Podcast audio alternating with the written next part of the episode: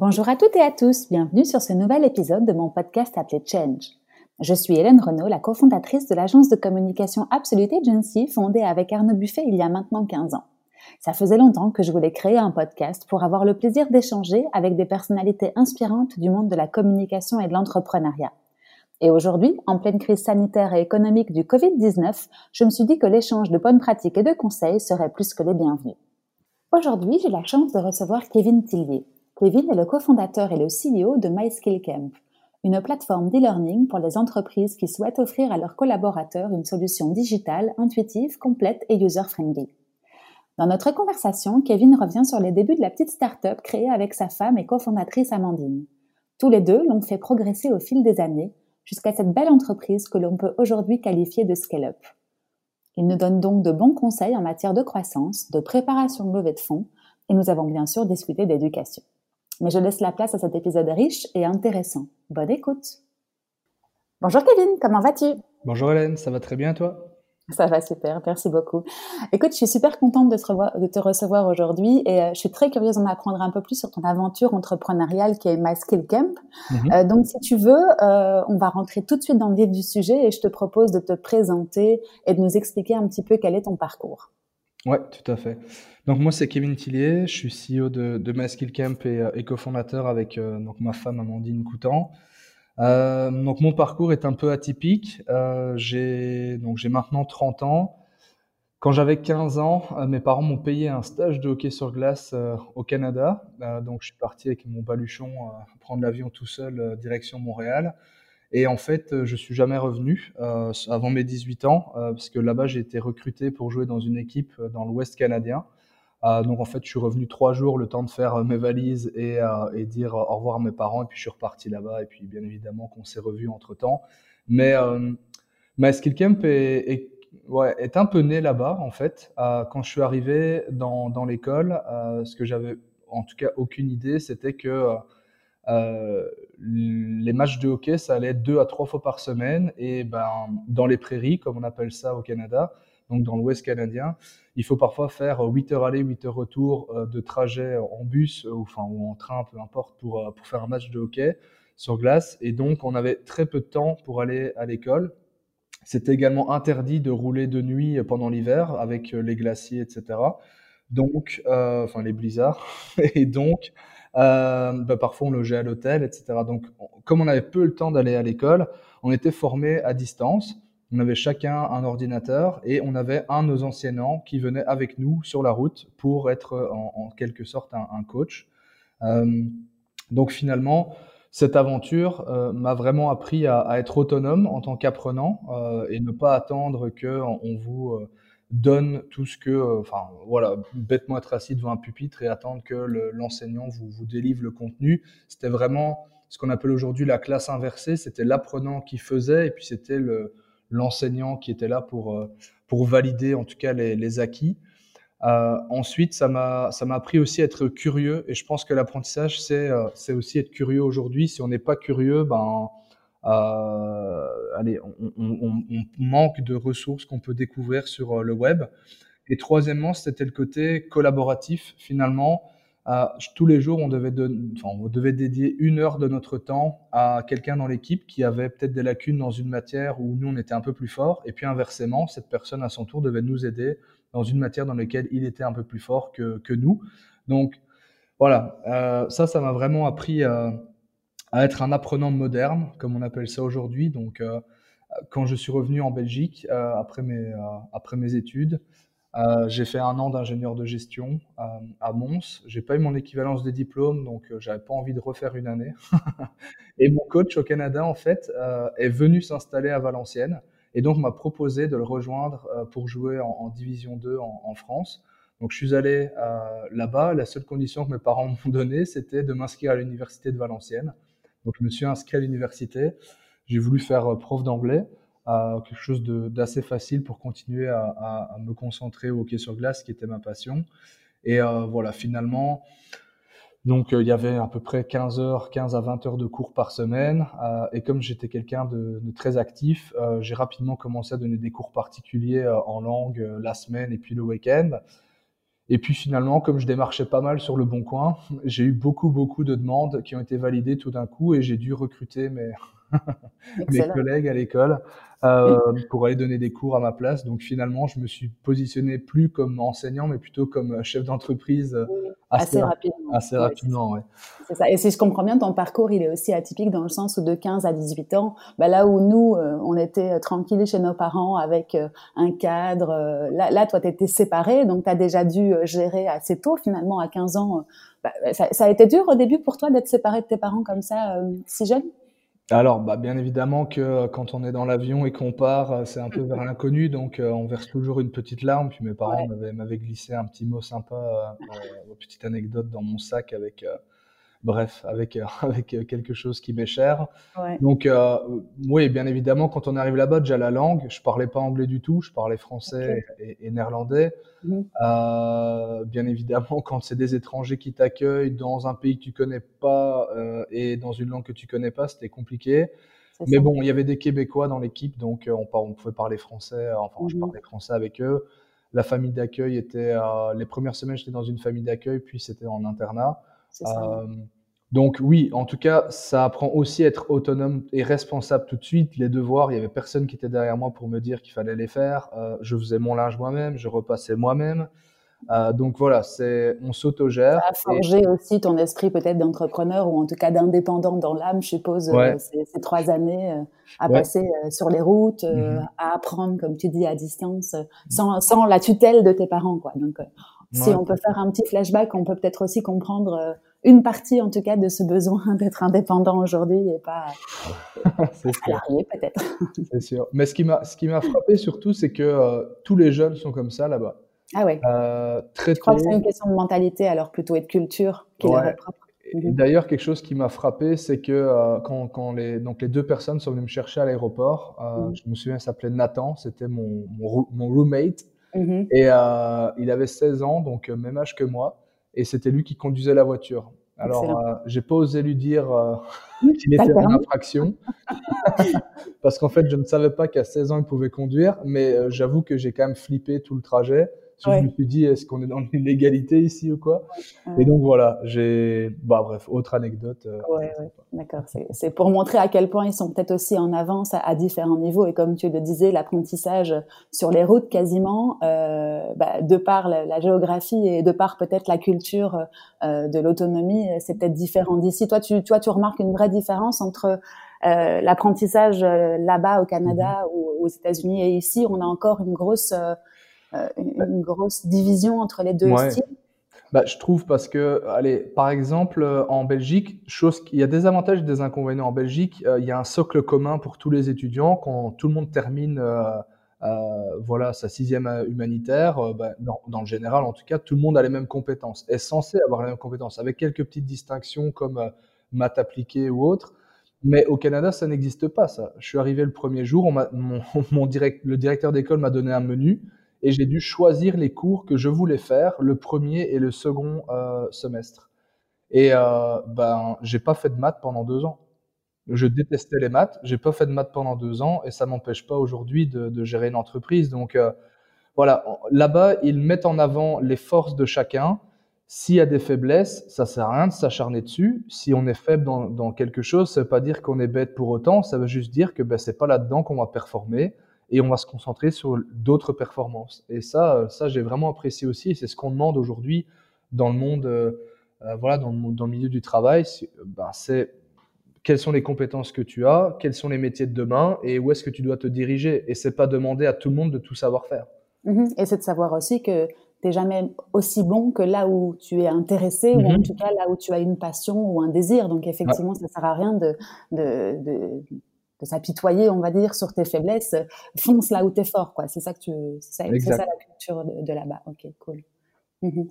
Oui, donc euh, effectivement. Euh, et alors il y a aussi le côté accompagnement, comme tu disais, euh, le fait de, de pouvoir s'entraider ou aider euh, une personne qui a un peu plus de mal dans telle ou telle matière. Ça, je pense que ça, ça, ça bénéficierait à nos modèles d'enseignement aussi de pouvoir avoir quelque chose, enfin, de, de s'appuyer sur le collectif, clairement. Mhm. oui, tout à fait. Euh, moi, je trouve que je trouve que ça manque beaucoup. Euh, le côté euh, partage entre pairs, le côté tout le monde a quelque chose à finalement apporter et voilà sa contribution. Et aujourd'hui, ça, ça commence à, se faire. Je le vois bah, avec le Covid, bien évidemment, qu'il y a une accélération dans les écoles, mais aussi dans les entreprises. donc ça, voilà, là-dessus, je pense qu'il y a une prise de conscience. Oui, on est en train d'aller vers un mieux, effectivement ne serait-ce que par tout le partage de connaissances qu'on peut trouver sur, euh, sur Internet aujourd'hui. Top. Ok, donc je t'ai arrêté là où tu disais que tu commençais tout doucement à créer une petite entreprise euh, parce que euh, trop de demandes et donc du coup, bah, tu avais trouvé des solutions. Je te laisse continuer. Non, pas de souci. donc voilà, donc les trois années passent. Les trois années passent de, licence donc à l'université de Valenciennes. C'est là que j'ai rencontré ma femme et, et cofondatrice aujourd'hui.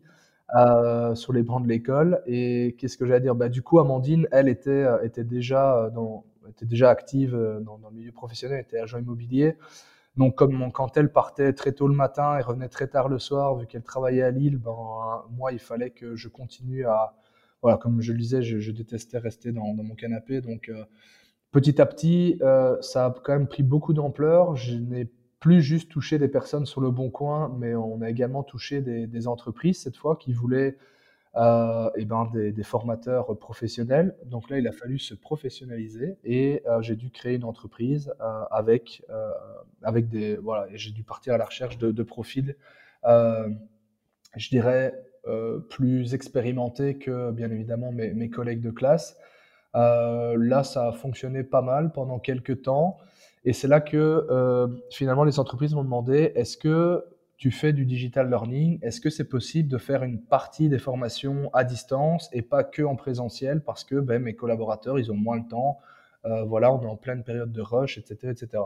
Mhm. Là, Donc là, tu as déjà opéré un petit move dans le sens où tu étais passé euh, d'une personne lambda, on va dire, qui avait besoin de soutien ou euh, euh, de, cours particuliers, à des cours vers les, vers les entreprises et donc plus du B2B que du B2C à ce moment-là. Exact, voilà. Mhm.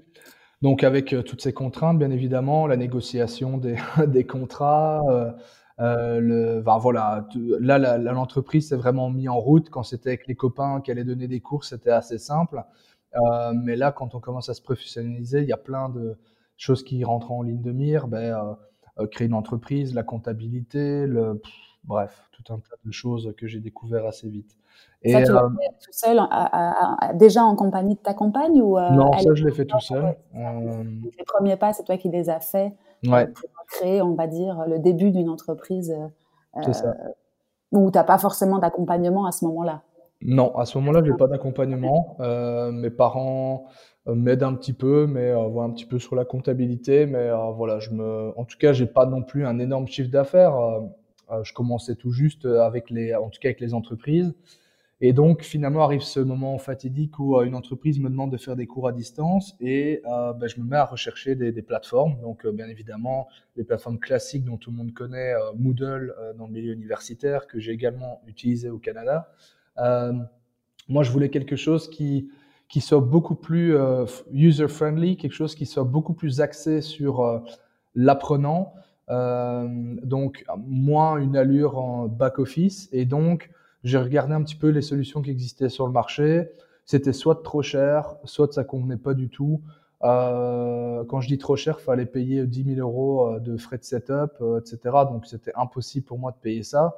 Et comme j'étais un peu fou à l'époque, euh, je me suis dit, bah, quitte à mettre 10 000 euros sur la table pour les frais de setup, autant que, euh, je sais pas, je recrute quelqu'un pendant un an, je lui paye son salaire, un développeur, et il va me développer la plateforme avec les fonctionnalités que, que, je veux réellement. Donc, euh, petit à petit, je me suis lancé dans, dans ce pari-là. J'ai recruté quelqu'un à mi-temps. Il a commencé à développer la, la solution. Et puis finalement, euh, voilà, petit à petit, je me suis rendu compte que euh, passer par un, Bon, il y a eu quelques couacs. Euh, bon, de toute façon, ça, je peux, je peux en parler, c'est pas tabou. Mais première erreur que j'ai faite, c'est euh, voilà, je suis passé par une, un freelance qui, en fait, lui, passait par une société pour facturer. Mais en fait, le code source leur appartenait, m'appartenait pas. Donc, en fait, tout ce que j'étais en train de payer, je pouvais l'exploiter, la plateforme. Mais dans le cadre où je voulais créer ma société et revendre, eux touchaient des royalties sur. Ah, ah bref. Ouais, ouais. Euh, je m'en suis cool, mais c'est intéressant que tu nous, tu nous, le partages parce que c'est vrai que comme tu le dis, tu l'as, tu l'as créé un petit peu de fil en aiguille euh, cette petite plateforme. Mais en tout cas, euh, ça a été co-créé. Si je comprends bien, tu as, créé un cahier des charges avec ces développeurs freelance. Mais on se pose pas tout ce genre de questions. Effectivement, on se dit on co-crée, donc ça veut dire que ça nous appartient. Mais il y a quand même effectivement parfois des espèces, des petits astérisques en bas de la, en bas de la page. sympathique. Ouais. ouais, effectivement. Ouais, puis bon voilà, j'étais, euh, je m'y connaissais pas moi. Donc encore une fois, pas pas accompagné. Je pense que c'est vraiment ça qui m'a manqué dans les débuts. Euh, après, l'écosystème startup était pas ce qu'il est aujourd'hui. Il y a six ans, euh, il y a même sept ans quand quand j'ai quand j'ai démarré le projet réellement. Donc je suis content de voir que tout s'est développé. Mais c'est vrai que voilà, si j'avais pu ne pas faire ces erreurs-là, ben, j'ai perdu un an, j'ai perdu de l'argent. Et surtout, je dis j'ai perdu un an, ben ce code, ce code-là, je l'ai, tant pis, je l'aurais laissé et j'ai, tout refait de A à Z. Euh, donc là, avec, bien évidemment une équipe par la suite. Et c'est, c'est justement quand, quand j'ai pris conscience que ce qu'on avait développé, en tout cas, j'étais fier de ce que cette agence avait développé, enfin, ce freelance avait développé. Je me suis dit, il faut absolument que. Enfin, j'étais plus attiré par la vente d'un logiciel que par le fait de donner des cours à distance en langue toute ma vie. C'était bien pour démarrer, ça m'a dépanné, etc. Et ça a fait mes premières armes, mais c'était pas du tout là-dedans que j'allais m'épanouir. Euh, et donc, euh, donc voilà, donc à ce moment-là, on a arrêté. vu les peines du marché, en tout cas le fait qu'il n'y avait pas forcément d'interface qui te plaisait à toi en tant qu'utilisateur, tu t'es dit je peux le faire moi-même et, c'est ce qui t'a mis en, mouvement pour, pour créer, créer MySkillCamp alors. Exact, et c'est là que euh, Amandine m'a rejoint euh, et qu'on a recruté quelqu'un cette fois en interne. Mhm. Euh, pas de freelance, vraiment en interne. On s'est assuré qu'on avait, qu'on avait tous, les, tous les bons contrats, etc. Et là, on est parti. Euh, on est parti Ok, cool. Tu fais un petit point sur MySkillCamp aujourd'hui, enfin expliquer un petit peu quel est le produit, comme ça on comprend un petit peu mieux euh, le contexte. Ouais, donc aujourd'hui MySkillCamp, donc c'est une solution de formation en ligne. on a fait le constat que aujourd'hui, en tout cas aujourd'hui plus qu'hier, euh, les entreprises, le fait d'acheter une plateforme qui est vide, ça n'intéresse personne. Euh, ça n'intéresse pas ni le, DRH ou responsable de formation, ni les collaborateurs. Il faut absolument avoir du contenu à disposition. Et donc, nous sommes allés toquer à la porte des, euh, gros acteurs éditeurs de, contenu de formation comme Udemy, LinkedIn Learning, Coursera, Open Classroom et, et, ainsi de suite. Et on a été donc centralisé et connecté toutes ces sources de formation dans un seul et même catalogue, donc MySkillCamp. Et donc aujourd'hui, les entreprises, quand elles, voilà, quand elles décident de mettre en place MySkillCamp, elles peuvent directement donner accès à leurs collaborateurs dans une seule et unique interface à du contenu qui est euh, euh, du contenu LinkedIn Learning, du contenu euh, parfois en e-book, parfois en podcast qui vient de certains éditeurs. Donc, l'entreprise a le luxe de ne pas choisir un seul partenaire, mais de tous les avoir à disposition et de laisser les collaborateurs choisir là où ils ont envie d'aller se former par rapport à leurs préférences en termes d'apprentissage, mais également par rapport à la langue euh, qu'ils parlent. Et, c'était nouveau ça? Excuse-moi, je te coupe. Mais par rapport aux éditeurs euh, LinkedIn ou Udemy, c'était nouveau pour eux qu'on vienne toquer à leur porte pour rassembler, si je comprends bien, euh, leur contenu et les faire vivre les uns à côté des autres sur une plateforme où il y en avait déjà d'autres qui, qui étaient sur le marché, pas, peu, peu, importe européen ou pas? Ouais. Alors il y en a déjà d'autres qui sont sur le marché. Euh, chacun a son business euh, modèle qui est un peu différent et sa façon de voir la technologie connectée du contenu externe. Il y en a, il y en a qui le font. Voilà, c'est pas unique. Par contre, proposer euh, l'entièreté, enfin, proposer aux apprenants de suivre les formations dans une seule et même interface avec un login, un mot de passe, permettre aux DRH, aux responsables formation de faire le suivi de toutes ces formations dans une seule interface, ça c'est unique. Et on a rajouté quelque chose de nouveau. Euh, et là, euh, je pense que ça fait partie de tes questions, l'innovation. Euh, j'ai le sentiment qu'on a, a en tout cas un, pas d'avance. On, a innové sur ce qu'on appelle la, la, skill card. Donc c'est une carte de paiement virtuelle, la carte compétence, qui permet aux collaborateurs d'avoir chacun sa propre carte de paiement virtuel et ensuite d'être autonome sur l'achat de contenu ou de licences dans ce catalogue. C'est-à-dire que à l'heure actuelle, quand un collaborateur veut aller suivre une formation sur Udemy à 20 euros, ben tiens, qui paye? Est-ce que c'est lui? Est-ce que c'est il doit demander à son manager, de demander au responsable formation? Le temps qu'il demande au manager responsable formation, bah, son besoin il est déjà passé, il a déjà trouvé où se former ailleurs, soit gratuitement ou je ne sais pas. Mais en tout cas, c'est le, le côté accès immédiat. Je veux me former, j'ai l'argent, je paye, je me forme, et c'est terminé.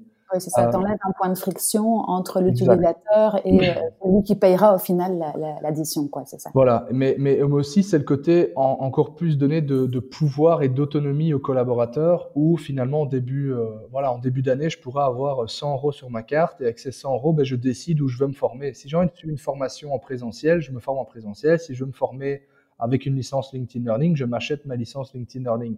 Et finalement, c'est euh, avoir ce budget qui est mieux euh, réparti et optimisé. En fait, un des soucis à l'heure actuelle dans les entreprises, c'est que euh, elles ont souvent un LMS, donc une plateforme de gestion de leur formation présentielle, donc un beau catalogue avec la liste des, formations qu'ils donnent. Bon, à l'heure actuelle, ça sert plus trop à grand chose avec le Covid parce que les formations présentielles sont annulées ou en tout cas reportées. Mais quand on veut aller vers le digital, euh, les entreprises se disent, bah, OK, on va acheter euh, chez LinkedIn Learning une licence pour tout le monde. Euh, ou que je prends LinkedIn Learning, mais je pourrais en prendre un autre, peu importe. Hein. Mais en réalité, on sait très bien que tout le monde ne va pas y aller. et, au final, si on, donne on une licence à un apprenant dans son entreprise, c'est comme les chèques resto, enfin chèques repas, on doit le donner à tout le monde. Sinon, allez, c'est pas égal. donc ici, ce qu'on fait, c'est si par exemple, de manière Allez, si l'année dernière, l'entreprise avait acheté une licence LinkedIn Learning pour tous les collaborateurs et qu'il n'y avait que 25% des, licences qui avaient été activées, donc ça veut dire 75% bah, entre guillemets jetés à la poubelle, mais nous aujourd'hui, on va permettre à une entreprise de payer ces 25% et ensuite les 75% restants d'allouer ce budget-là à, à d'autres contenus que ça vienne de chez Open Classroom, Udemy, etc. Mais finalement d'optimiser ce budget euh, pour que tout le monde puisse se former là où ils ont envie de se former. Mhm. oui, c'est ça. Il y a, le, libre arbitre finalement qui est intéressant et de pouvoir euh, choisir en fonction de ton expérience, tes compétences, etc. Et l'économie finalement au bout du compte d'un DRH qui n'aura pas dépensé, euh, on va dire 100 euros chez LinkedIn alors que finalement il y en a que deux ou trois qui les ont, qui les ont parcourus. Ouais, cool, cool, je comprends. Et qui est le, le, cœur de cible en termes de B2B chez vous du coup? C'est des mhm. grosses entreprises? Euh, bah écoute, pendant le Covid, on, a lancé un catalogue euh, gratuit, donc une académie gratuite accessible à tous. Euh, donc il y a 2000 formations, euh, il y a des formations en français, anglais, néerlandais qui sont accessibles. Donc là, je dirais que tout le monde peut, s'inscrire. Allez, à partir de 50, une entreprise de 50 personnes, mais Skillcamp est, peut, peut convenir. Après, notre cœur de cible au day-to-day, bien évidemment, ce sont les entreprises entre, euh, je dirais, 250 et, euh, et 5000 collaborateurs. C'est là qu'il là qu'il commence à y avoir des départements en formation et qu'il y a des besoins, qu'il y a des budgets formation aussi. Euh, et c'est là qu'on peut vraiment faire la différence avec notre plateforme. Oui, c'est ça. Et donc, si je comprends bien et si je résume, c'est une plateforme, euh, c'est une plateforme SaaS euh, que une plateforme à disposition. Ok. Et donc, l'utilisateur final, finalement, c'est un, collaborateur euh, dans, une entreprise. J'ai vu Decathlon, par exemple, qui aurait des besoins et qui peut se plugger, on va dire, à cette plateforme, faire son choix et puis ensuite les, les, visionner ou, comme tu disais, selon les formats. Vous proposez quoi comme format Du coup, il y a, y a, y a du e-book, il y a du podcast? C'est ça, il y a du, du e-book, il y a du podcast, euh, il y a des articles, euh, il y a de la vidéo, euh, il y a aussi des, enfin, tout ce qui est exercice, etc. Donc, il y a des formations très courtes, 3-4 minutes, il y a des formations longues qui vont à des journées, voire des mois. Il y a des formations certifiantes, il y a des formations diplômantes. Donc, il y a vraiment pour tout le monde. Et c'est ça qui est agréable et en 18 langues. Donc là, il y a, ça couvre un beau panel. Mhm. Et ça, ça s'est construit sur combien de temps ce répertoire euh, Parce que j'ai, en, en lisant un petit peu euh, sur euh, My Skill Camp, en faisant mes devoirs aussi, j'ai mhm. vu 300 000 formations en ligne. Ça s'est, composé en combien de temps? Alors, Ça a pris quand même un, allez, une, une, bonne grosse année. aujourd'hui, bah voilà, ça fait un an et demi qu'on a lancé cette marketplace avec tous, ces, tous ces éditeurs de, de, contenu, on va dire les acteurs globaux. on a démarré par eux, c'était plus simple. Euh, et ensuite, maintenant, on s'attaque aux acteurs locaux Pourquoi? Parce que ben, les entreprises ont envie de contribuer à l'économie locale. Elles ont aussi envie d'avoir du sur-mesure et surtout, elles ont envie d'avoir des formations qui peuvent être animées par, par quelqu'un, par un formateur. Donc, c'est pas parce qu'on suit une formation en e-learning qu'il y a personne qui peut répondre aux questions qu'on a euh, et qu'on se pose pendant qu'on se forme. La, la, la, maladie, je dirais, du e-learning traditionnel, c'est que bah, quand je me forme, euh, il y a personne pour répondre à mes questions. Là, en, allant vers des acteurs locaux, on peut justement avoir ce contact humain qu'on n'aurait pas et que ne proposent pas les acteurs, les éditeurs, euh, voilà, les gros éditeurs euh, sur le marché. Euh, et, euh, voilà, on a des entreprises qui, euh, qui ont ce souhait aussi de contribuer et d'acheter des contenus qui sont, qui sont produits en Belgique par des organismes de formation.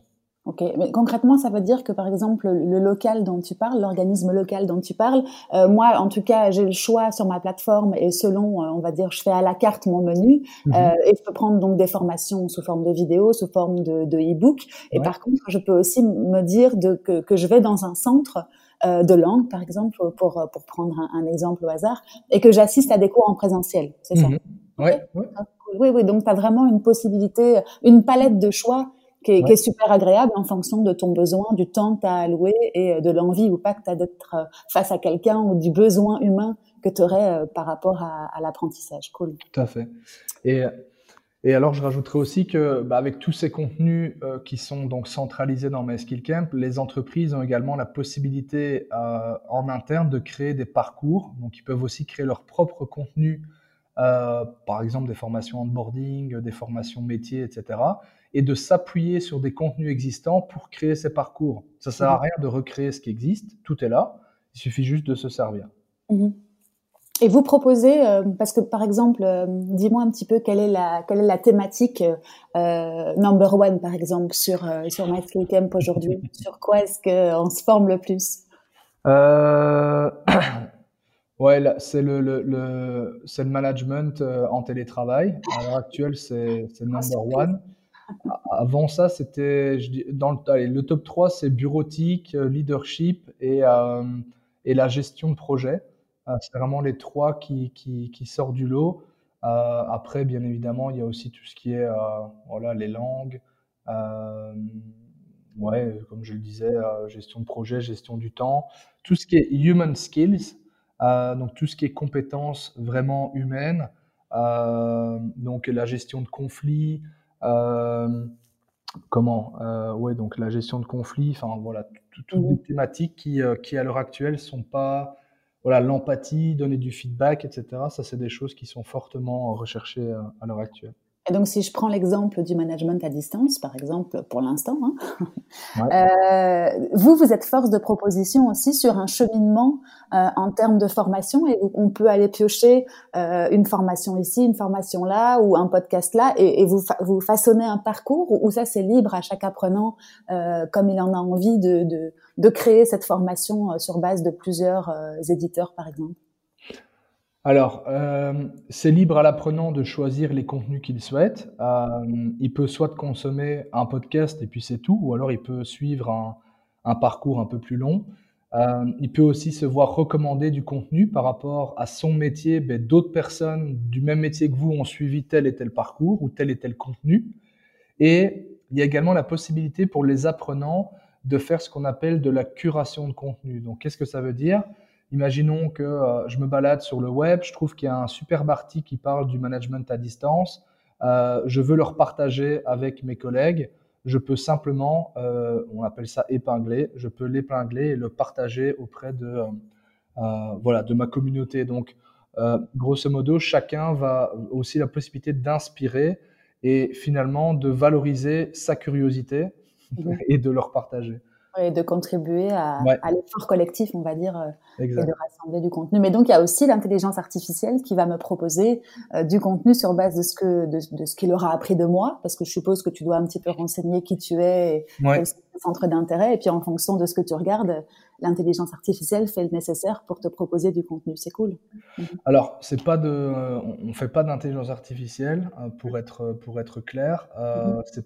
On trouve que c'est pas quelque chose qui est en tout cas, dans la formation, il faut énormément de données, euh, en tout cas beaucoup de données pour faire en sorte que ça marche. Euh, on a, on veut pas développer quelque chose pour mentir. Euh, on veut que ça serve. Donc pour l'instant, c'est pas de l'intelligence artificielle, c'est simplement des algorithmes derrière qui vont faire le matchmaking, grosso modo. Et quand ce sera plus mature et quand on saura mieux exploiter les données dans les entreprises, à ce moment-là, on, pourra en parler. Mais pour l'instant, c'est voilà, c'est en éco-prémisse euh, dans tous les cas. Oui, mais en tout cas, c'est intelligent. Ouais, voilà, c'est, voilà. Dans tous les cas, c'est la recommandation intelligente. Oui, oui, oui, c'est ça, c'est ça. C'est là, finalement, c'est la, la, finalité de la chose qui est la plus importante. Cool. Ouais. Euh, écoute, parfait, on comprend un petit peu mieux euh, l'activité. Et si on revient peut-être euh, au tout début de votre de votre aventure entrepreneuriale, mm -hmm. euh, toi et ta cofondatrice et donc aussi euh, épouse dans la vie, si j'ai bien compris. Ouais. Euh, ben forcément, toi tu, enfin, t'as fait ça un, un, petit peu de fil en aiguille. T'as pas eu l'impression de prendre de risques particulièrement en devenant entrepreneur de ton côté?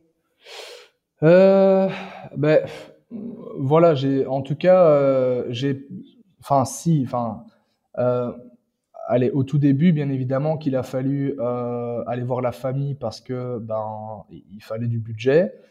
Alors à l'époque, je connaissais pas le terme business angel, je connaissais pas le terme fonds d'investissement. Voilà, pour moi, c'était accessible que dans le milieu bancaire ou à des très grosses boîtes. Je connaissais pas du tout le monde de la startup avant 2016. Donc de 2014 à 2016, c'est là qu'on a développé la première version de la plateforme en interne. Et, euh, et donc ceux qui m'ont, en tout cas les personnes qui m'ont financé, euh, ce sont mes parents. Donc euh, je prenais des risques avec eux. C'est la love money qui permet de, de se lancer ouais. et, ensuite de manière organique et, euh, et ouais de fil en aiguille d'y aller. Mais c'est vrai qu'en 2016, c'est vrai que l'esprit startup était peut-être un peu moins présent qu'aujourd'hui et on entendait moins parler d'incubateur ou d'accélérateur. Et, et c'est vrai que du coup, on devait faire ça chacun dans son coin. Okay. Ouais. Mais bon, là, c'était la, la, love money que, que j'ai eue. Je vais pas m'étaler dessus, mais c'était c'était stressant parce que euh, bien évidemment, on, on, en tout cas, on travaille avec euh, l'argent de, de, ses parents. Derrière, il y a, il y a quand même des, des frères et sœurs, donc euh, mmh. une sœur. Mais euh, du coup, c'est pas la, la, pression est pas simple, surtout que on sait jamais quand cet argent va revenir et s'il va revenir. Mmh. Euh, et donc, donc voilà, c'était quand même une période stressante. Aujourd'hui, c'est réglé, mais c'était quand même quelque chose qui qui n'était pas simple en réunion de famille. ça t'avait la pression un petit peu sur tes épaules de réussir et de. Et, ouais. ouais. Ok, cool. Mmh. D'accord, parfait. Donc oui, il y a eu des risques, comme tu dis, financiers, puis le risque, je ne sais pas si c'était en même temps, effectivement, euh, que tu as pris et que qu'il a fallu gérer de la perte de ton code source, si j'ai bien mmh. compris. Est-ce que c'était au même moment euh... Non, c'était pas au même moment. C'était quand on a tout refait. Mais du coup, tout refaire en interne, ça coûte beaucoup plus cher que euh, juste payer un freelance. Euh, mmh. Voilà. Mmh. donc il y avait des charges. Enfin bref, il y avait c'était beaucoup plus cher, bien évidemment. Puis on a recruté d'autres personnes parce que ça allait pas assez vite. Donc euh, euh, voilà. Oui, ok, c'est ça. Et en plus de ça, il y a la prise de risque entre guillemets liée à, à l'entrepreneuriat en couple. Ouais. euh, ça, vous, ça, vous, le gérez et vous l'avez géré euh, comment vous de votre côté? Alors euh, au début, donc euh, moi pour pour quand même qu'on ait une donc Amandine était s'était mis en tout cas en France au au chômage euh, pour, pour se lancer en tant qu'entrepreneur. Donc, elle avait eu des aides, etc. Moi, de mon côté, je n'en ai pas eu. Donc, il a fallu que... Euh, enfin, j'aurais pu en demander, mais euh, voilà, j'ai quand même été plus malin. Je me suis dit, euh, à tourner rechercher un, un, un prof d'anglais. Euh, et donc j'ai postulé, j'ai eu le job et euh, à mi-temps, donc ce qui me permettait de travailler à mi-temps et d'avoir un revenu, et ce qui me permettait aussi de, euh, ben, de travailler pour la boîte euh, un quasi temps plein plus le mi-temps à l'école. Euh, les bureaux étaient à, à, à 5 rues de, l'école, donc c'était c'était top. donc voilà. Donc au début, je partageais ma vie entre l'école et puis et puis les bureaux. Après niveau allez, je dirais niveau couple, ce qui est pas simple au début, aujourd'hui ça roule. Euh, ce qui n'était pas simple au début, c'est que ben, quand tu te lances, je dirais que, allez, y a, je dirais pas qu'il n'y a pas grand chose à faire, il y a tout à faire, mais quand on ne s'y connaît pas et quand on n'est pas accompagné, euh, on, vivait la même chose. Tous les jours, on vivait la même, on vivait la même journée ensemble. On était dans le même bureau. J'entendais ses conversations, elle entendait mes conversations. Donc le soir, il y avait quasi plus rien à se dire. Donc c'était quand même une période compliquée où ben, Amandine, elle, euh, elle était commerciale, euh, donc elle essayait de bien évidemment vendre la plateforme. C'était pas gagné parce que ben voilà, vendre euh, forcément un appartement, une maison, c'est pas la même chose que vendre un logiciel. Donc il y avait tous des termes techniques, etc. Elle n'était pas très à l'aise avec tout ça, donc ça n'a pas été un succès. Finalement, c'est moi qui suis allé sur le terrain à la vente et, on a remarqué que là, ben, forcément, ça a eu plus de succès. Donc c'est juste qu'elle était meilleure dans tout ce qui était opérationnel et, euh, et moi j'étais meilleur en vente euh, qu'elle, en tout cas vente sur des logiciels. Euh, Aujourd'hui, voilà, euh, je, je serais incapable de dire ce qu'elle fait dans sa journée, sauf si je regarde son agenda, et elle est incapable de dire ce que j'ai fait dans ma journée, sauf si elle regarde mon agenda. Donc le soir, on a plein de trucs à se dire. La boîte, elle grandit. Parfois, je suis à Bruxelles, elle est à Tournai, ou inversement. Et donc, c'est vraiment chouette de se retrouver le soir et vraiment comme un couple normal et de repartager ce qu'on a fait de la journée, les décisions qu'on doit prendre. Euh, et euh, quand on parle de décisions, chez nous, ça prend pas longtemps. Euh, on en parle le soir ou le matin sous la douche et c'est parti. Ouais, c'est ça. Le pouvoir de décision est plus, est plus rapide entre et euh, plus efficace. Ok, cool. Et donc, les rôles sont bien clairs. Enfin, je veux dire, vous avez une belle répartition. Euh... Ouais. Puis, je veux dire, la confiance est là. Ça fait quand même bientôt, ça va bientôt faire 11 ans qu'on est ensemble. Donc, euh, donc la confiance, elle est là. Euh, il n'y a pas de problème d'argent. Souvent, c'est des choses qui peuvent casser aussi dans, dans quand on est, quand on a des cofondateurs qui sont des amis ou autres ou des connaissances. Ben, voilà. on sait bien que l'argent, c'est un sujet quand même tabou. Chez nous, ça ne l'est pas. Euh, donc ça, c'est quand même un point en moins. Quand on a discuté des salaires, bah, il n'y a pas de jalousie. Enfin, je veux dire, il n'y a aucune jalousie au niveau de l'argent. Euh, voilà. Donc mm. euh, ça, c'est aussi un luxe euh, qu'on a.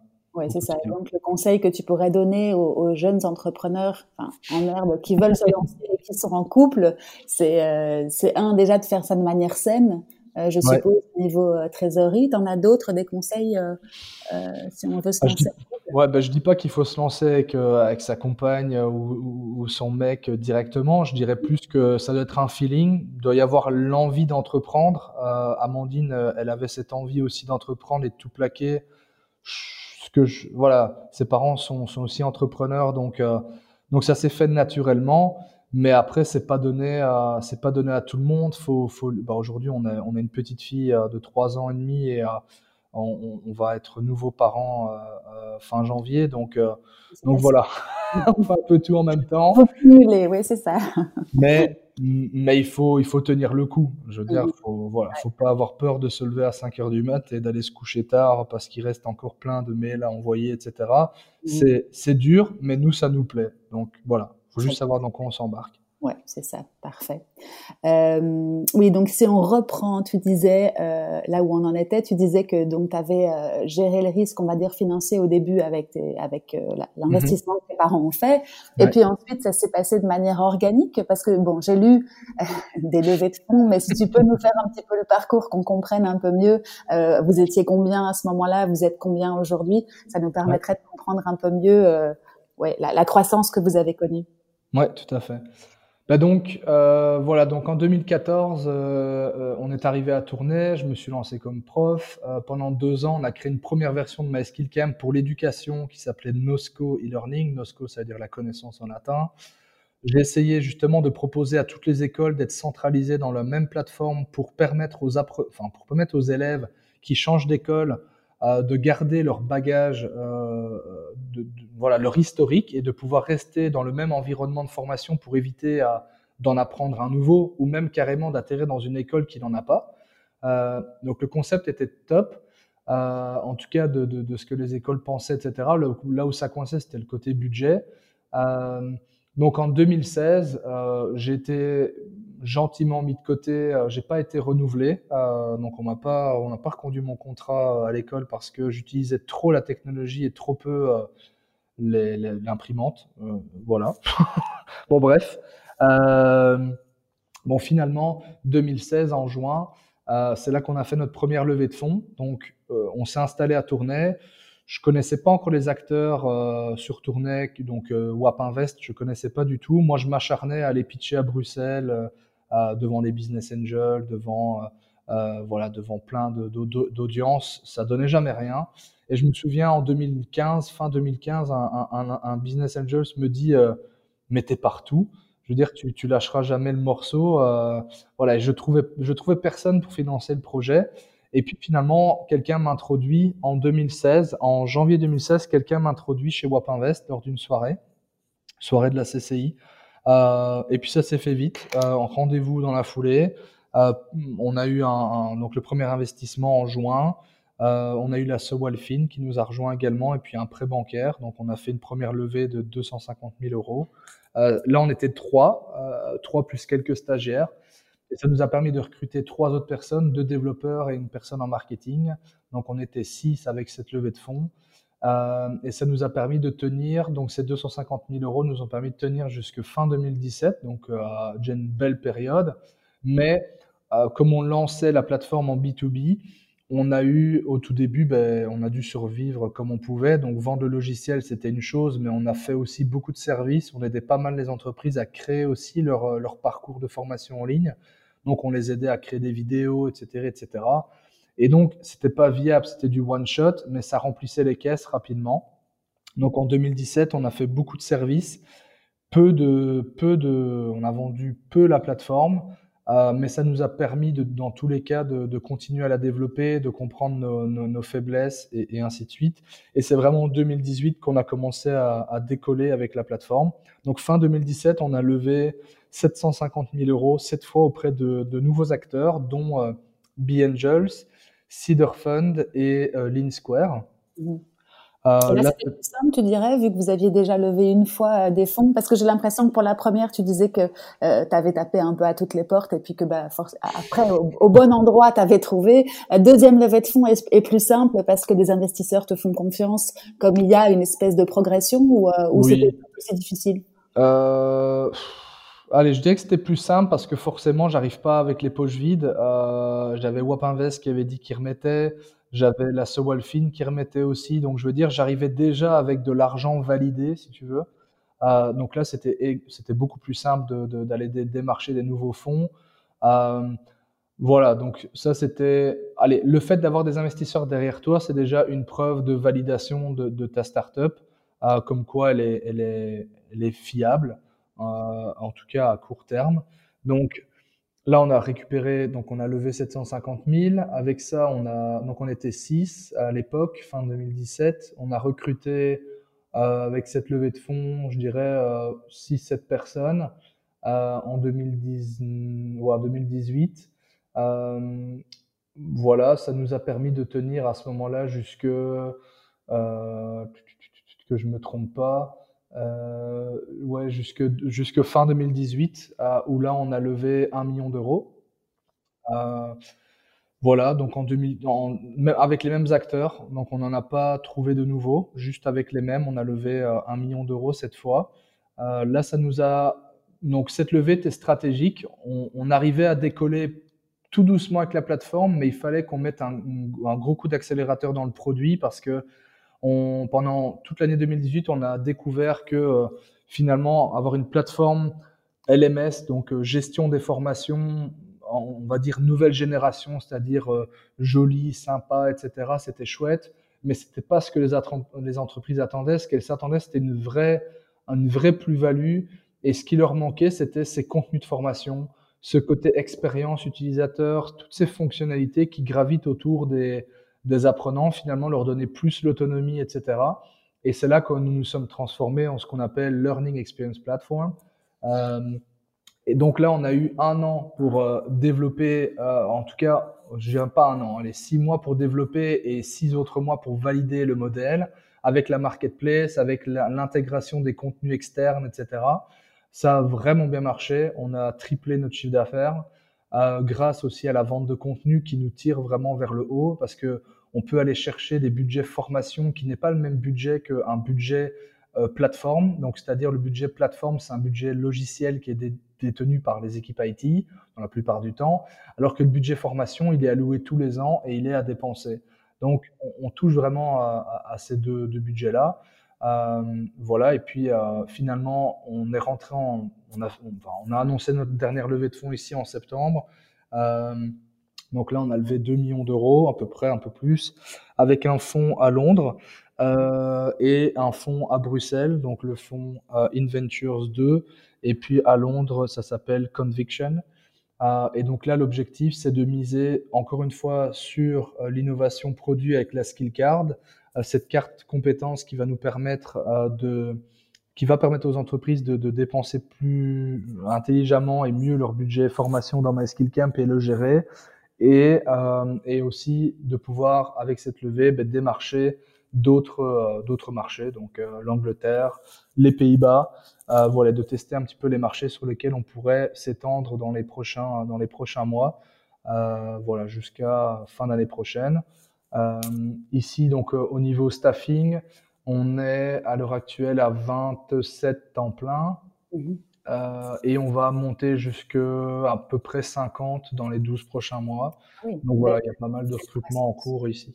Mmh mmh et comment est-ce que vous gérez justement cette croissance? Parce que c'est rapide finalement et euh, l'équipe s'agrandit. Vous, vous le gérez comment, vous, cette, euh, cette évolution en termes humains Ouais, bah, c'est la première fois que l'équipe va doubler. Euh, et allez, allez c'est facile de passer de 3 à 6, c'est facile de passer de 6 à 12. Par contre, de 12 à 24 et de 24 à 50, c'est moins simple. Mmh il y a la culture qui rentre en compte, il y a les process de recrutement qu'il faut pas rater. Donc nous, on a durci nos process de recrutement. Euh, on parle culture pendant les process. On fait des tests de personnalité sur le milieu de travail. Euh, donc ça s'appelle le test Hogan, euh, qui nous permet déjà à l'avance de savoir ben, comment est-ce qu'on doit se comporter au travail avec les, nouveaux, les nouvelles personnes qu'on recrute, savoir si c'est des, des, managers potentiels ou pas.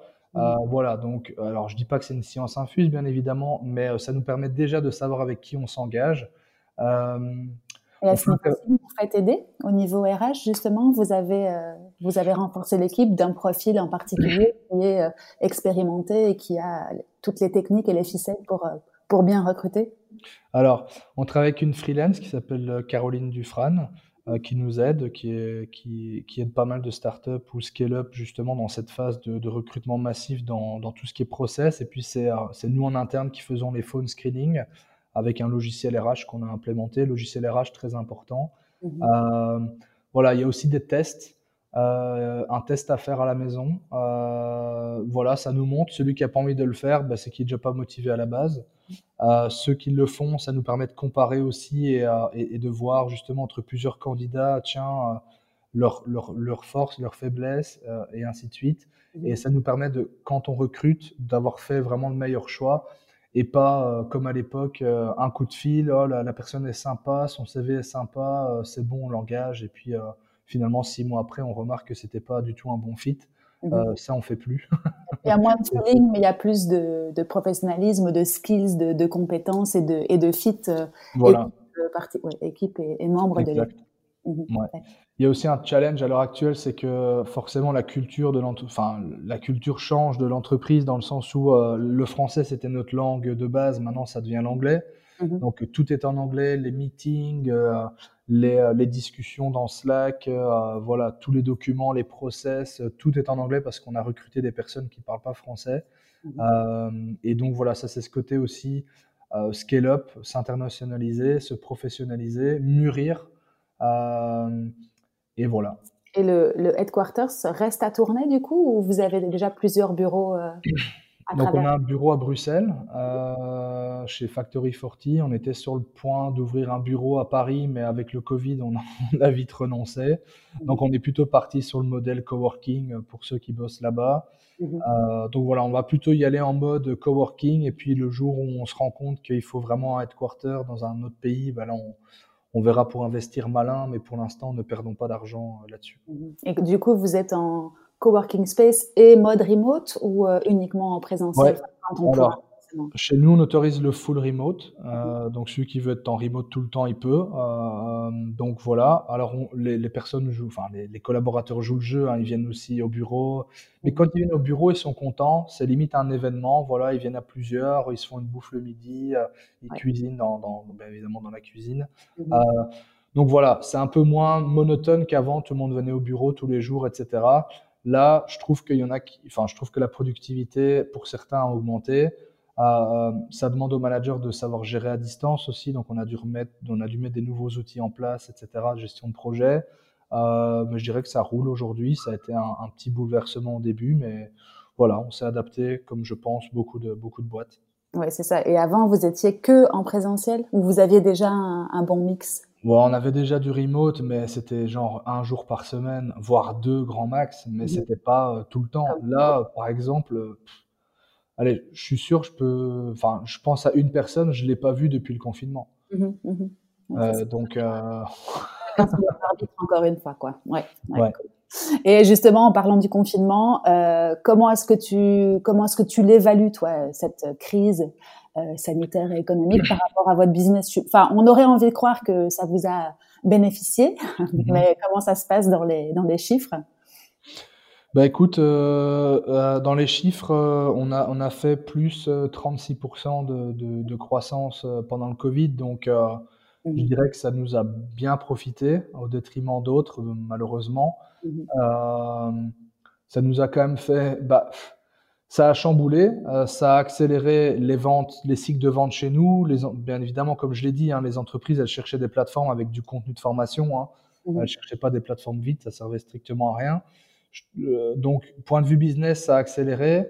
Euh, ça a décéléré la, la, la, levée de fonds, par contre, parce qu'on ah était, à, on, devait la closer plus vite que ça mais malheureusement, avec le Covid, il y a eu pas mal de. Ben, ça a impacté, bien évidemment. Donc, il y a eu des, des, des fonds qui se sont retirés, etc. Mmh euh, voilà, les fonds ont dû faire des choix sur les, les, les, dossiers qu'ils voulaient financer. Euh, et donc, au lieu de, de passer. Euh, voilà, il y a un avant et un après Covid. Et même nous qui avions un bon dossier, je l'ai vu. On a eu des, on a eu des, des désistements de dernière minute parce que ils devaient, voilà, les fonds devaient soutenir leur boîte dans leur portefeuille et du coup avaient moins de budget euh, à investir dans, dans, plusieurs sociétés, donc ils ont dû faire des choix. malgré le fait que votre domaine était quand même assez porteur et qu'ils devaient le savoir, mais il y a eu quand même des choix qui ont été faits entre les, le portefeuille existant et, et, le futur, je suppose. Voilà. Mais bon, ça nous a permis quand même de faire un beau roadshow. Donc, on a rencontré beaucoup de fonds qui nous ont dit que voilà, on était encore un peu petit, il fallait mhm. encore valider ci et là. Donc, c'était une superbe expérience de mon côté. Mhm. Euh, je regrette pas du tout et ça m'a permis de, de, de, faire plein de connexions avec des fonds avec qui je reste encore en contact pour la suite. Mhm. Mais euh, voilà. Et puis à côté de ça, euh, bah, effectivement, j'avais des, des, connaissances qui avaient des startups qui ont dû bah, la mettre en pause, euh, etc. Même s'ils étaient en train de, de bien grandir aussi. Donc ça, ça fait quand même ça fait mal au cœur, je dirais. Euh, et, et, bon, ça, oui, on n'a pas à se plaindre, effectivement. Et petit aparté, une levée de fonds, euh, tu, le, tu le calcules à, en termes d'investissement de temps. Euh, on ne se rend pas compte, mais je suppose que ça doit être énorme. Tu peux m'en dire un peu plus, toi, à ce niveau-là on... Ouais. Avant de rentrer ouais. on s'imagine pas. Alors, je, alors euh, ça ça prend énormément de temps. Je dirais que euh, j'étais quand même assez rodé parce que ça fait, ça fait quand même pas mal de. Enfin, ça fait notre quatrième levée de fonds, donc euh, forcément, j'étais rodé. Maintenant, j'étais pas très bien préparé au fait que ce soit des vrais fonds. Enfin, quand je dis des vrais, je, ne vais pas dire qu'on a des faux fonds, mais je veux dire, on a des, des fonds d'investissement qui, euh, qui peuvent investir jusqu'à 40 millions par société, quoi. Donc, euh, je veux dire, là, on parle plus de euh, de montant de 250 000 euros par-ci, par-là, même si c'est super et je les en remercie pour démarrer. Mais quand on va voir ce genre de fonds, limite quand tu leur demandes un million, pour eux, c'est rien du tout. Euh, c'est, même pour, pour un million d'euros, ils regardent même pas ton dossier. Euh, donc il faut être plus pro, plus sérieux, mieux préparé. Euh, une chose qui m'a pris énormément de temps, c'est de préparer les managers. Donc, c'est-à-dire préparer les, en fait, quand on veut lever auprès de VC, ils regardent pas juste le fondateur ou les fondateurs. Ils vont regarder les managers, le responsable sales, donc le head of sales. Ils vont regarder le head of product. Ils vont regarder le responsable technique. Ils vont regarder tout le monde. Et s'il y en a un où le profil est tic, soit c'est grave et on arrête là, parce que ça veut dire que moi j'ai pas fait mon job de trouver des managers compétents, euh, ou alors euh, c'est pas très grave et ils vont demander que euh, on, on, y remédie plus tard. Mm -hmm. donc, c'est dire qui est super importante. Ah ben, l'équipe est méga importante quand on lève auprès de fonds d'investissement. Faut briefer son équipe. Faut pas croire que euh, on, on, vient non préparé à un meeting. Faut, faut se préparer en interne aux questions potentielles. Et ça, c'est le rôle du CEO de préparer les, euh, ses équipes aux questions potentielles qu'il pourrait y avoir.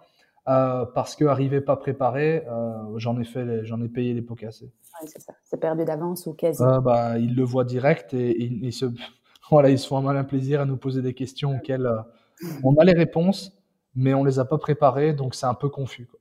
Ouais, cool. Et le message doit être le même autant pour le CEO que le manager. Mmh Grosse préparation en amont quand même, du coup. Hein. Ouais, tout à fait. D'accord.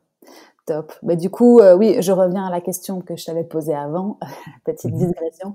Euh, mais donc voilà, le confinement a été bénéfique euh, par rapport à votre chiffre d'affaires et par rapport justement au fait que tout le monde devait être à distance. Ça vous a trotté dans, dans l'esprit de, de, de, de, transformer, on va dire, votre plateforme pour les écoles à ce moment-là? Parce que si j'ai compris, si j'ai bien compris, vous l'aviez abandonné, le domaine scolaire au profit du domaine de l'entreprise. Ça t'a traversé l'esprit de dire, tiens, on va faire une version euh, euh, bêta pour les écoles parce que justement, à ce moment-là, tout le monde était un peu démuni, que ça s'est un peu organisé chacun dans son coin? Alors, bah, voilà, je, je veux dire, je, je veux je veux parler librement, mais je n'ai pas envie de donner des, forcément des, des, des conseils, mais on l'a fait. Enfin, je veux dire, on l'a fait. Euh, on, on, a mis les, la plateforme gratuitement à disposition des écoles. Euh, le souci, c'est que bah, les écoles nous contactaient et, et, puis qui implémente ça, qui fait le suivi chez eux. Euh, ouais, ils, sont, ils, sont, ils, sont, sont, pas staffés, quoi. Je, suis, je suis désolé, mais euh, c'est pas un enseignant de commencer à aller implémenter une solution euh, digital learning euh, dans, dans les écoles. Euh, je pense qu'au gouvernement, il y a une cellule pédagogique ou cellule numérique. Euh, le numérique, ça s'arrête pas à je forme les enseignants à utiliser des tablettes et des machins. C'est aussi justement avoir un réel projet gouvernemental où on met une plateforme dans toutes les écoles euh, et on forme tout le monde et pas euh, chacun dans son coin, etc. Parce que moi, franchement, je l'ai vécu en tant qu'enseignant. Hein, quand les tablettes, elles sont arrivées dans l'école, elles étaient déchargées tout le temps. Mmh. Ils, avaient le ils avaient le budget pour acheter des tablettes et pas le chariot qui mmh. recharge les tablettes. Alors quoi je, Dans quelle classe est-ce que j'ai 24 prises? Mmh. Impossible. Donc franchement, ça ne sert à rien. Euh, ton image montre un petit peu le, la, la, la, structure de fond qu'il faut préparer pour pouvoir accompagner ce genre de projet. Et c'est certainement pas effectivement en confinement où c'était euh, le branle-bas de combat général qu'on aurait pu implémenter quelque chose d'uniforme. Et, non. Parce qu'il manque cette structure et cette toile de fond de préparation. Ouais, mmh. ouais mais aujourd'hui, je l'ai toujours pas vu. Hein. Mmh. Donc, c'est-à-dire qu'on a eu le confinement, puis il y a eu le déconfinement, puis, euh, allez, si, on est capable d'implémenter dans une entreprise de euh, 5000 personnes une plateforme de formation pour euh, en deux semaines, euh, on est capable en quatre mois euh, de euh, d'implémenter une solution. En tout cas, en SaaS, ça prend rien du tout. Euh, je veux dire, on est capable de faire des miracles en quatre mois. Et je comprends pas aujourd'hui que, alors, il y a peut-être des actions qui ont été menées. Je connais pas tout, mais j'ai pas vu, euh, j'ai pas vu un, remède miracle en mode euh, on équipe tout le monde. Et aujourd'hui, euh, alors il y a toujours ce problème de oui, mais tous les tous les enfants n'ont pas accès, enfin tout le monde n'a pas accès euh, au numérique à la maison. Ça, je suis tout à fait d'accord. Mais je veux dire un truc, hein, même dans les entreprises. Hein. Donc, à un moment donné, tout, tout n'est pas parfait, c'est impossible. il y a plein de, il y a plein d'associations qui aident, etc. Mais je trouve qu'il, je trouve qu'il faudrait vraiment avoir un, je, je, trouve qu'il n'y a pas une, un, une roadmap. Voilà, la roadmap, elle n'est pas claire. Elle n'est pas claire et, malheureusement, euh, y a, je vois plein de petits trucs qui émergent, et, mais à, aucun moment il y a vraiment une solution qui va être proposée, déployée. Et si c'est pas un succès, bah tant pis, au moins on aura fait, enfin on aura fait quelque chose. Et tu vois, euh, c'est vraiment ce côté, tu peux, allez, j'ai l'impression qu'on n'a pas le droit à l'erreur dans l'éducation, si jamais on met quelque chose en place. Mais, nous, en tant qu'entrepreneurs, euh, si jamais on, fait une erreur, ben, c'est pas grave, on apprend, on se relève et on fait autrement. Et, euh, voilà, le failing, ça fait partie du, métier. Et si on s'autorise pas à, à, tomber à un moment donné, ben, on n'avancera pas. Mmh mmh oui, il y a sûrement beaucoup plus de pression et effectivement moins bah de, moins de prise de risque. Et du coup, bah, il n'y a pas grand-chose qui avance, en plus du fait qu'on connaît un peu la Belgique pour tout ça. mais bon, on peut pas leur en vouloir, hein, c'est clair, on peut pas tout changer, mais je trouve que ça mériterait quand même, et pourquoi pas à ce moment-là, de justement de, de, de s'entourer d'entrepreneurs qui, dans le monde de l'éducation, qui peuvent changer ça. Mmh oui, tout à fait. Parce que moi, c'est ce que je me dis souvent quand je regarde mes enfants qui ont 8 et 11 ans travailler. Euh, alors, sans, sans aucune critique à, à l'enseignement, hein, parce que comme tu le disais, on n'est pas là pour donner des leçons. Mais j'ai pas l'impression qu'il y ait grand-chose qui ait changé entre moi il y a, mmh combien de temps? Il y a 30 ans, il y a 30 ans et eux aujourd'hui. Donc euh, oui, l'éducation pourrait être euh, être disruptée, mais il faut qu'il y ait des acteurs qui aient effectivement les moyens et, et et le pouvoir de le faire effectivement pour euh, pour qu'on puisse passer au, niveau supérieur et vous pourriez en faire partie à ce moment-là mais une fois que que la décision est prise hein, effectivement. Ouais, tout à fait. Bon, bah écoute, ça c'est encore une autre discussion. Ouais, Donc vous, euh, vous avez vu des opportunités pendant ce Covid. Le chiffre d'affaires a augmenté.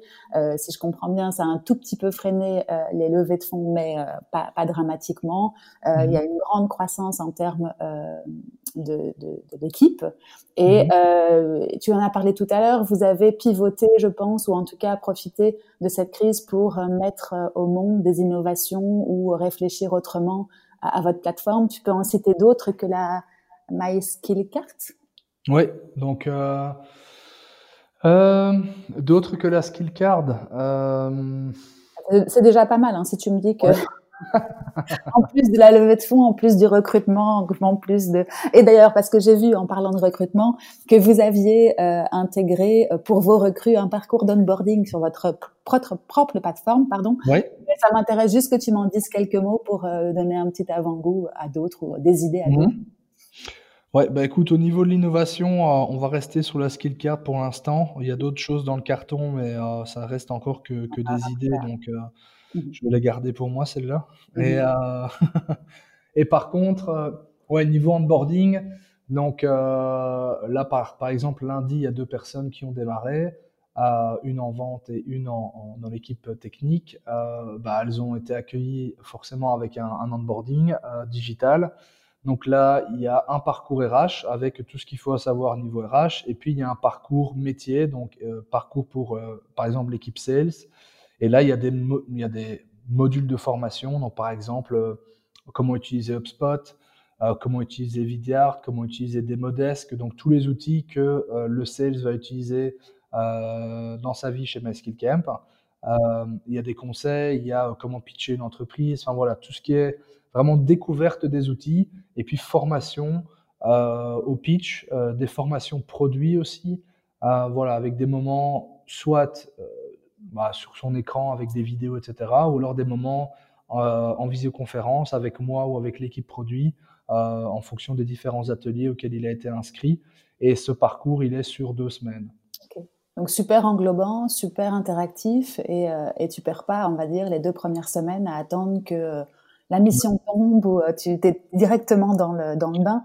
Et ça fait partie de votre plateforme ou c'est une plateforme non, ça fait partie de la plateforme. C'est parcours d'onboarding, c'est une fonctionnalité qu'on a chez nous. Mmh euh, Et que vous vendez aussi ou c'est propre à votre organisation interne?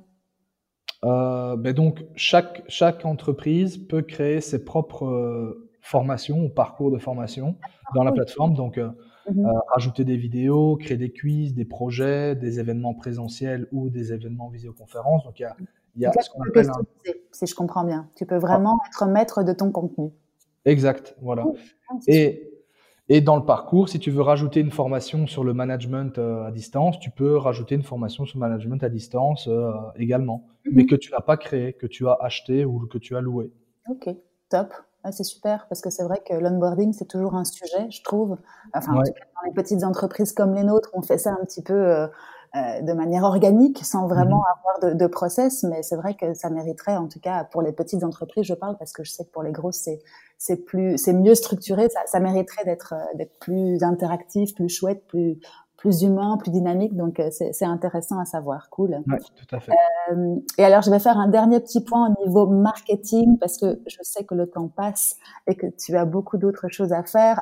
vous avez une équipe marketing maintenant dédiée à Muscle Camp dans le dans l'équipe actuelle? Oui, on a donc euh, quelqu'un, donc euh, Justine qui s'occupe de la partie euh, digital marketing. Et puis on a Alicia, donc elle est londonienne et elle, donc elle est basée à Bruxelles et elle s'occupe de la partie content, donc tout ce qui est voilà. D'accord. Donc vous avez déjà une petite équipe en interne et, vous travaillez avec avec des agences ou les deux recrues internes suffisent pour pour la majorité de, de, euh, les deux recrues suffisent. On, a un petit contrat avec une agence pour tout ce qui est euh, euh, enfin, audit et, optimisation des campagnes Google AdWords. voilà, mais c'est vraiment un, truc tout petit. Mhm. Et puis, il y a une troisième personne qui va nous rejoindre en growth lead. Et donc là, l'objectif va être de trouver des, nouveaux, des nouvelles techniques pour générer plus de leads sur les nouveaux marchés qu'on vise. Ok. Et jusque-là, c'est toi qui faisais ça avant que ces deux personnes soient là? Ça a été fait euh, de manière euh, organisée. Euh, comment est-ce que vous avez fait jusqu'ici? Ben donc Justine était donc on avait une personne qui s'occupait du digital marketing depuis quand même depuis 2010 2017 donc depuis ouais, décembre 2017 donc voilà c'est juste qu'aujourd'hui on a deux personnes qui s'occupent de ça. Avant t'avouerai que, mis à part envoyer des, newsletters et dépenser 0 euros, on faisait que de l'outbound, donc euh, c'était que nous qui contactions les, entreprises avec euh, notre téléphone. Ouais, ok, d'accord. Mais là, vous êtes passé à un level supérieur et vous allez attaquer plutôt une phase de croissance en termes d'acquisition. Et à la limite, je referai un petit épisode avec euh, ton, responsable de marketing parce que ça peut être intéressant aussi de comprendre un peu quels sont les différents euh, canaux d'acquisition et voir un petit peu ce que vous mettez en place euh, maintenant et depuis quelques années pour euh, pour accroître à, ce niveau-là. Donc cool. Mm-hmm. écoute, j'ai l'impression qu'on a fait un bon tour. Est-ce que toi tu penses que on a oublié quelque chose? Non, je pense que c'était déjà pas mal. Quelques petites questions rapides pour terminer. Et là, je voudrais savoir comment toi, tu te formes au quotidien Alors moi j'ai euh, ma liste sur Medium. je, lis, je lis beaucoup. Mhm, d'accord. Par des lectures donc. Ouais. Cool. Et tu as cité Slack tout à l'heure. Vous avez des outils qui permettent d'accroître la productivité euh, que vous utilisez euh, de manière ultra fréquente? Bah, écoute, oui, j'utilise un nouvel outil qui s'appelle Fellow, donc F-E-2-L-O-W, Fellow. c'est un outil pour gérer les, réunions. Donc, avant, quand on avait des, bah, quand j'ai mes weekly meetings avec les équipes, mmh. souvent j'envoyais par email l'agenda du jour Ici, ça me permet de faire l'agenda en ligne. Ça permet aussi aux équipes de rajouter des points qu'ils veulent discuter. Mhm. Ça permet de mettre une to-do pour euh, le, follow-up sur le meeting suivant. C'est connecté à notre outil de gestion de tâches. Donc, euh, euh, Fellow, ça m'a voilà, ça m'a fait gagner du temps en productivité, en tout cas pour la gestion des meetings. Donc, si j'ai un outil à recommander, ce serait celui-là. Parfait, merci beaucoup. Et pour finir, dis-moi un petit peu, tu as une obsession pour l'instant? Quelque chose qui te reste en tête? Euh, ouais, la, la, la, croissance sur d'autres marchés, euh, c'est mon obsession pour le moment. Comment, voilà, comment y a, enfin, comment faire, euh, comment, comment ça va décoller? Enfin, j'essaie d'anticiper pas mal de, de scénarios. Euh, voilà, donc ça c'est un peu mon, ouais, mon obsession du moment. Parce qu'on n'en a pas parlé, mais c'est vrai que donc vous êtes belge et vous allez déployer un peu plus, comme tu le disais, à Bruxelles, etc. Mais il y a une volonté euh, d'atteindre d'autres marchés euh, la France, si j'ai bien compris. C'est quoi le next step alors du coup, enfin dans ton dans tes plans? Donc on est déjà sur la Belgique et la, la France. Euh, là, le next step c'est sur la Flandre parce que bah, forcément c'est une audience qu'on ne touche pas encore assez. Mhm. Donc la Flandre, les Pays-Bas et puis l'Angleterre. Euh, voilà. Ok. D'accord. Bon, bah écoute, c'est ambitieux. J'espère que tout va bien se, se passer à ce niveau-là. Euh, si mes, nos auditeurs veulent te suivre, où est-ce que tu es le plus euh, actif? Euh, ouais, sur LinkedIn, je suis pas mal actif, euh, donc voilà. Tu donnes des nouvelles de temps en temps de MySkill Camp et tu ouais, Bon, bah, écoute, Kevin, je crois qu'on a fait un bon petit tour. Je te remercie pour ton temps et puis pour ton partage et tes bons conseils. Et puis, à très bientôt alors. À très bientôt, Hélène. Merci pour l'invitation. Et voilà, c'est fini pour aujourd'hui. Je vous remercie d'avoir écouté cet épisode jusqu'au bout. J'espère qu'il vous a plu. Et si c'est le cas, n'hésitez pas à me mettre 5 étoiles sur les plateformes d'écoute ou à le partager avec vos proches. À très bientôt.